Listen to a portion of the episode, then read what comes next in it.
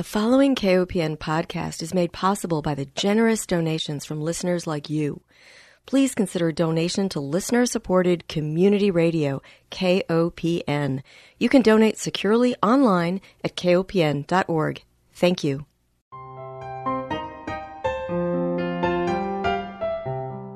Hi, welcome to Food Sleuth Radio, where we help you think beyond your plate. I'm Melinda Hemmelgarn, a registered dietitian and investigative nutritionist on a mission to connect the dots between food, health, and agriculture and find food truth. And today I am delighted to welcome my guest, Mr. David Abazs. He is an organic farmer based in Finland, Minnesota, and he is the executive director of the Northeast Regional Sustainable Development Partnership at the University of Minnesota. Prior to his work with the university, Mr. Abazs designed an aquaponics facility in Silver Bay, Minnesota. He designed the North Shore Agroecology Center in Finland, Minnesota, and he managed the Wolf Ridge Organic Farm and Environmental Learning Center.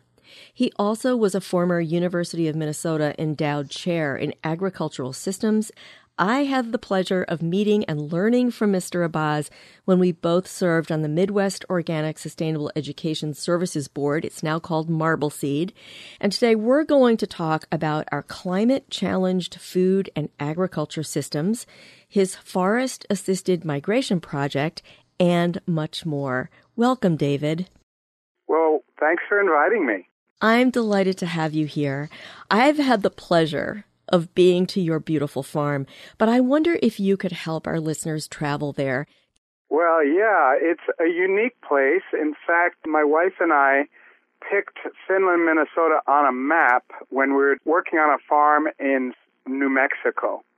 We were heading to Maine to caretake a farm, and my wife woke up in the middle of the night, about 2 a.m., crying. And I'm like, what's wrong? And we had really been planning on going to Maine, but she's from southern Minnesota.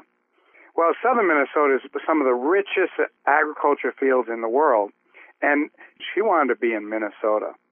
So I went to this little Adobe library. I looked in an encyclopedia, tree type, snowfall, access to an ocean, and I came back to this little trailer we were living in on this high desert research farm. And I said, okay, we can go to Minnesota, but we have to go to Finland, Minnesota. And you have to understand, Finland is a tiny town, about 350 people, about three miles, four miles from Lake Superior, where basically the northern woods bleed right through Finland and down towards Duluth. So we're on the north shore of Lake Superior. And we found our piece of land and we dug the soil down like 12 inches. It looked like a good soil and we were very excited. When we actually got to farming on it that next spring, this is back in 1988, we realized that the soil wasn't much deeper than where I tested it. It was 22 inches deep to bedrock. So imagine a parking lot and having 22 inches of soil on it. That's what we're growing on. We're just past a ridge line that keeps the cold air from Lake Superior from spilling into our farm. So we're in a little microclimate just past a ridge that keeps it warmer, which allows us to grow food. Even though it's warmer, some of our challenges have been the length of the growing season. So some of your listeners in southern parts of the United States are not going to quite understand why we're doing this. But we had one July 15th that had a frost. That same year, we had a August 18th frost and a 19th, 20th freeze. So that's a 33 day growing season between frosts. Most of our years are longer. And overall, now with climate change, we're two to three weeks longer and one to two zones warmer than when we started here 35 years ago. Wow. It's a very exciting place, a very rugged environment, a very challenging environment, but we've been able to make it work. So you must employ season extension, such as greenhouses, in order to produce food. Is that right? In order to produce certain foods, yes. So we have four high tunnels, and they allow us to grow tomatoes and peppers and cucumbers, even a few melons, although that's still a little tough for us. So yes, some high tunnels, they're unheated, but they're heated by the nature of the greenhouse effect. And that allows us to get warmer days and longer length of time that they can grow. Most people cannot get tomatoes. That's why up here there are a lot of green tomato dishes. Yeah, right. Okay, your farm is called Round River Farm. Why did you come up with that name? Yeah, well, it's hard to come up with a name, right? You want something to inspire others and mostly yourselves on how you should farm. A lot of people, when they come, I say, so why do we call it Round River Farm? I'll ask, you know, sixth graders, whole classes. And many times, by the time they've been on our farm for an hour, they know why. And it's not their initial guess. Is, is there a river that's called Round by here? Uh, is there a river that goes around? None of that's true. It's the mythological Round River that Aldo Leopold, one of the early conservationists, talked about to look at the cycles of nature, the cycles of life. And we named it Round River Farm because the more we create circles with our energy, with our soils, with our health, with so many things, the better ecologically it will be and sustained. Mm-hmm. Whereas much of our farming, our soil is treated like a medium and a less and less fertile medium at that, where you can put chemicals and fertilizers and herbicides in to grow your crops. It's a sponge to hold the chemicals to grow your crops. What we've been able to do through that concept of Round River is figure out how do we actually build healthy, rich soil. And when we first got here, let's say our first crops were pretty pathetic we grew a cover crop of buckwheat, and it grew about two inches and then died. When we did a soil analysis, we had less than 1% organic matter. And over the years, through cover crops, compost, manures, and the care of the soil that we've been able to do, we've raised that organic matter and the soil health greatly.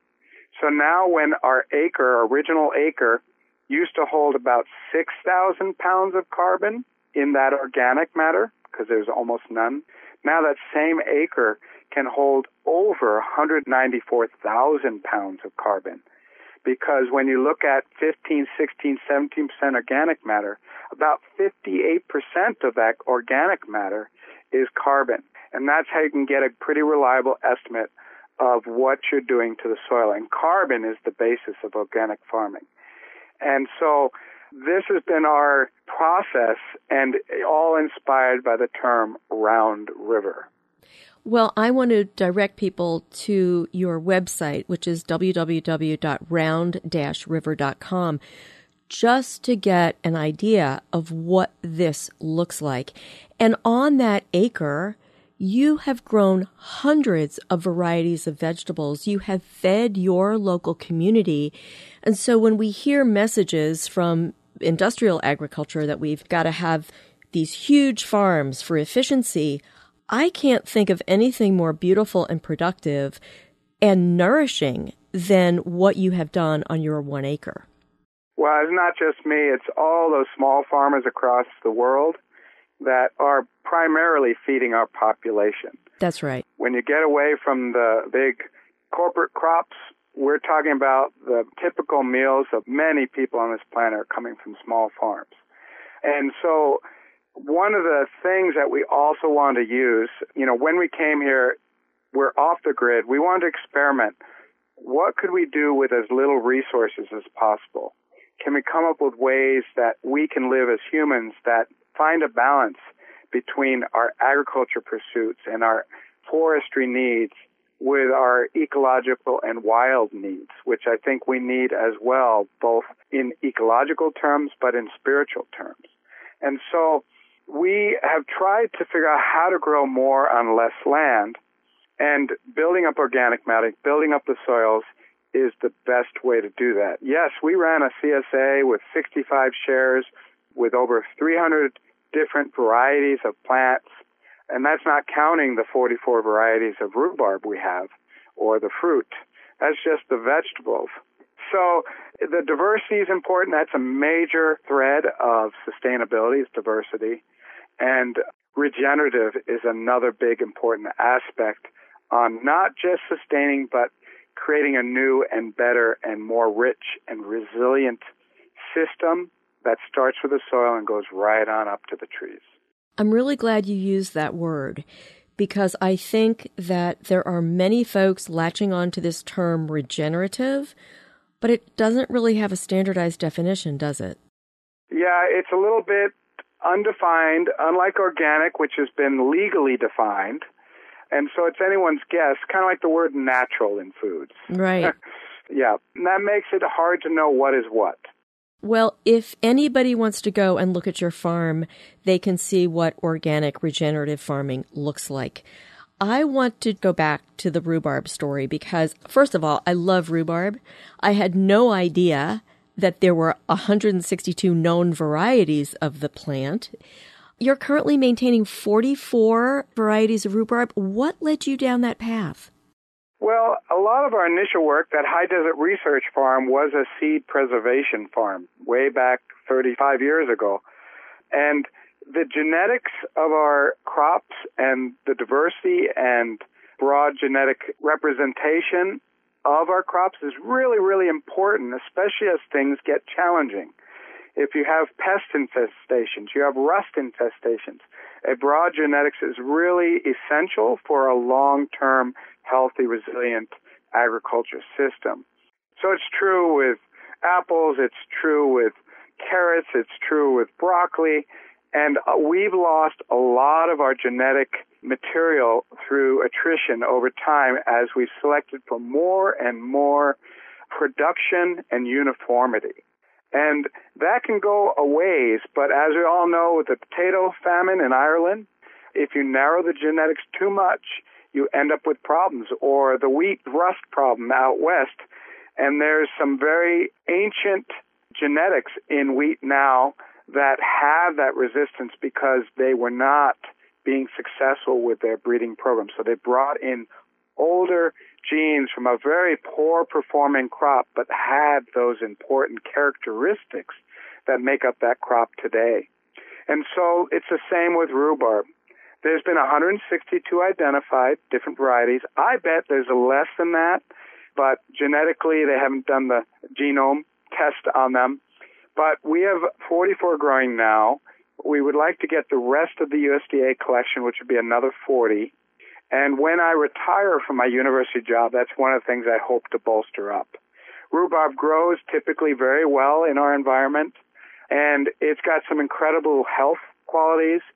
And for me, I'm also looking for a replacement to lemon juice in our canning of jams and things like that lemon juice, of course, I cannot grow in Finland, Minnesota. And even with climate change, I will not be able to grow in Finland, Minnesota.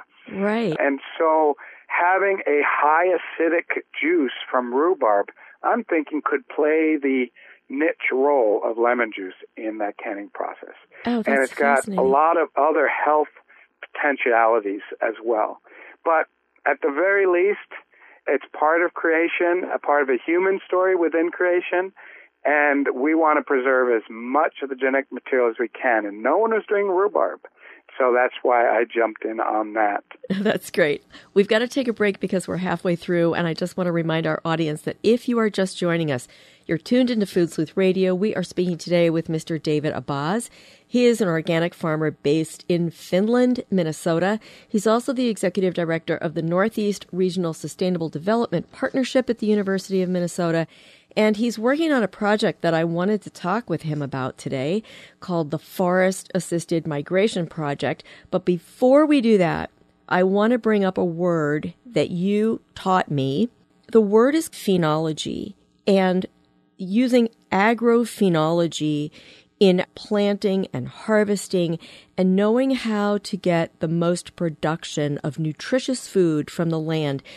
Tell me about this word, define it for our audience so that we can understand it. Sure. Agrophenology, agro is, of course, referencing the agriculture part of the name. And phenology, as many of you might know, is the study of change over time all across nature. So the first dandelion flower is a phenological indicator. The first leaves of the service berries is a phenological indicator. And what we have experienced as farmers is that the calendar, our regular calendar, which is based not on what's going on in nature, but a static representation of time, the calendar is no longer as helpful to us. We used to just say, okay, May 1st, we plant this. May 15th, we plant this. But the variability of the seasons has always been there, but it's even more dramatic now. And so the idea is to use phenological indicators to determine what we do and what we plant and what we put in nature as we look at our agriculture system. So over time, we've studied the timing of events like June berries first flower or black flies becoming annoying or sugar maple's first flower or the first song of the ovenbird or the leaves. You know, so whatever indicator we're looking at, chorus frogs are another indicator we use. Catkins fully expanded of aspens. They all tell us something. And what we did through our research is winnow out the phenological indicators that are less connected with what's happening in the soils and the environment from the ones that are very uh, telling on what's happening. So we have learned that the crow, as a phenological indicator showing up for the first time in the spring, is not a good, reliable indicator of how our soils and how our land is doing. They are a little bit independent and they come up sometimes when it's colder than ever. They come up sometimes when it's warm. They are very free-willed animal within our system. Whereas the American toad is more connected with the environment that's happening. As the snows melt, they emerge at a certain temperature in the water, and the first flowers of lilacs come at a certain time based on soil temperature, and the leaves of Juneberries come at a certain time. And so we have found those indicators to be more reliable. So, for instance, instead of saying May 16th, let's plant peas, brassicas, Brussels sprouts, kale out in the fields. No, we wait until the sugar maple puts their first flower out on their leaves. And at that time, we plant those crops. And we also have a task related to it, and then we till the next field when the moisture conditions are right. The fields that get planted after the brassica group and the peas. And so then you go on to the first flowers of common lilac. And that's usually about the beginning of June, but it can be earlier, can be later, depending on what's going on in the soil. And at that point, when the common lilac flowers come out, we plant in our high tunnels the tomatoes and peppers and melons. But in our fields, cilantro, fennel, dill, corn, sunflowers, and the second planting of brassicas. And then our task as we start mowing our orchards and do sequencing mowing, because we do sequencing mowing to allow for the bees and other pollinators to always have flowers.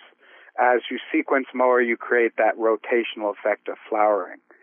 And so all this goes together, and the most important thing of all, it creates me to be more of an observer. Mm. So every morning I walk back from where my wife and I sleep from May 1st on in a, a wall tent at our lake, about eight minute walk away from the farm. So I've picked a bunch of indicators along that walk. I walk by the fields, I see what's going on, and I'm getting a sense of moisture levels and other things, and then I'm getting an indication from my phenological partners in this. So it's a nature map that determines our planting. And it is also very much region specific. Is that correct? I would say that is exactly true, but it's not just region specific. It's one farm that I was managing, our family farm, and another farm three miles away, different phenological timing. One's in the lowlands, wetter, and even on our field, for the dandelion flower, the first flowering, I plant spinach out in our fields. And that's early May typically. But if I use the flower from our upper pasture, it flowers five days earlier. So I use the dandelion flower at the area where I'm going to plant the mm. spinach in that location. So you have to one know what you're following and two customize it to your site. So you can learn a generality from me in my region, but then you have to customize it directly to your place. And that process of learning just makes you all the better a farmer because you're spending more time observing.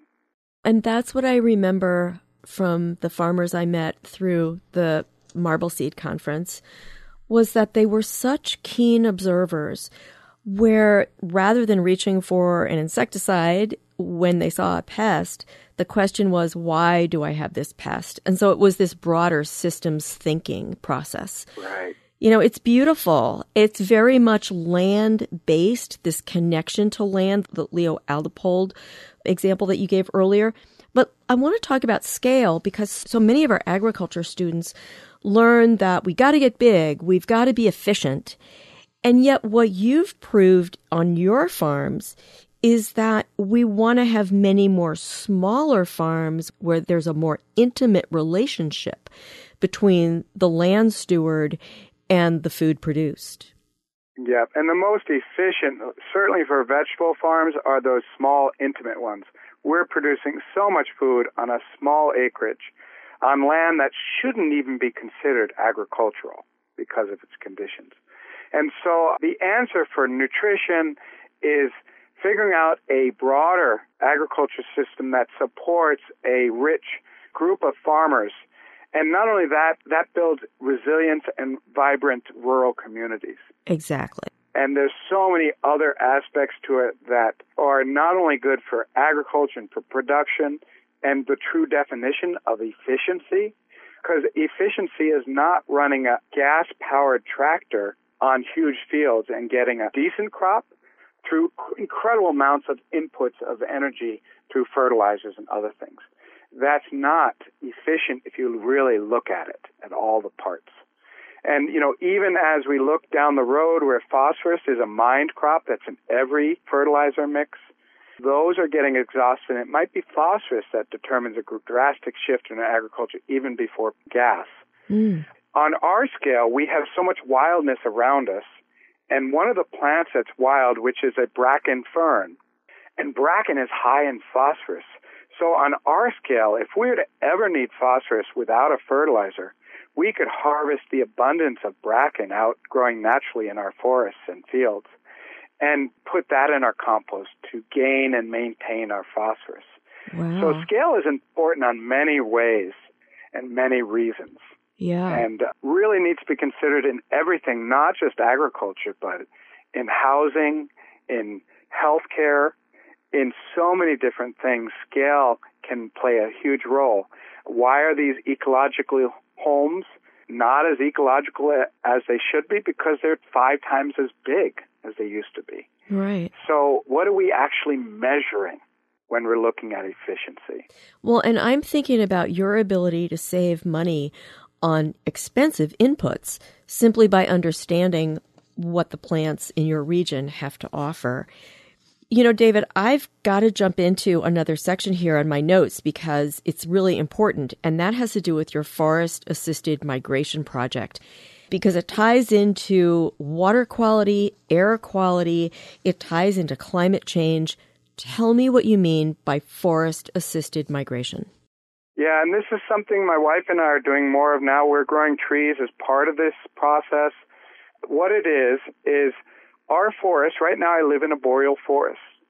In the next 50 years, it's going to change from a boreal to a mixed to a broadleaf forest. Three biomes shift because change is happening so fast. We have a 2.5 degree change in much of our region now mm. already. And so what we're seeing is a huge decline of our forest species. You know, when people talked about this years ago, I'm like, ah, oh, the trees are always going to be here.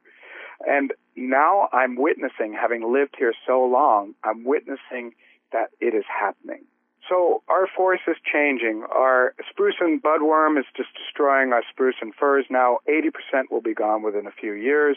Our white birch, or our paper birch, it's also another name, is turning from what used to be a big tree, and I'm noticing it becoming a multi-stem shrub. And so what we're seeing is drastic change. Now, have forests have changed in the past? You bet. A glacier crawling over a forest and sitting there for a while is a huge change. And when it recedes, that's also a huge change. And forests have migrated before. They've migrated miles and miles and miles over thousands of years. But the change that's happening now is over order of 50 years. And so through research, through uh, some understanding, we're seeing genetics of trees we grow here in northern Minnesota that grow here naturally. If we grab the seed of those same trees from southern Minnesota, they're outperforming, outgrowing, outsurviving the native seed here. Now, it's native all throughout the Midwest, but the genetics we're trying to bring from southern locations up. And so to do all this, we have this huge work with the Nature Conservancy and the University of Minnesota Duluth with Julie Etterson, a researcher there, and Meredith Cornett as part of the Nature Conservancy. And we pulled together this project to try and fill the gaps. And the gaps were seed collection and the gaps were growers. And so between the three of us, we've been creating opportunities and networks and supply chain type systems to build a local system. And now we have a 17 farmers that have formed their first farm and forest growers cooperative. They are the growers of these climate smart, climate forward tree seedlings. And we have a network between the Nature Conservancy and UMD doing seed collecting and seed processing and germination. And through my work, through the university with the Regional Sustainable Development Partnerships, I have two Climate Corps foresters leading the charge in many of those aspects. Mm. So then all of these seeds will be distributed to these farmers. The farmers grow them, and then planting organizations plant the seedlings we grow, like the Nature Conservancy, like Minnesota Power, like all these other organizations within our region, trying to figure out how we are going to maintain and improve our forest stand as things are changing drastically. David, we just have 30 seconds. What do you want to leave our audience with? There is so much to do, but there's so much that can be done. So make a stand, take a step, figure out what is your piece of the pie that you want to put into that big pie and make a difference. As Gandhi said, change comes from a spoonful of curd in a vat of milk. That milk wakes up the next morning, doesn't even know what happened to it. So be that curd, be that spoonful, and let's together change what we consider normal and let's make it a more ecological, spiritual, and connected world. That's beautiful. If you have been enjoying this information and want to learn more, I will be sure to provide links to the Forest Assisted Migration Project as well as round-river.com. I want to thank our listeners for joining us. Remind everyone that Food Sleuth Radio is produced by Dan Hemmelgarn for KOPN in Columbia, Missouri. But most of all, I want to thank my guest, Mr. David Abazs. He and his wife, Lisa, operate Round River Farm based in Finland, Minnesota. And David is the executive director of the Northeast Regional Sustainable Development Partnership at the University of Minnesota. David, thank you so much for being my guest today. Well, my pleasure. What a great interview. Thank you.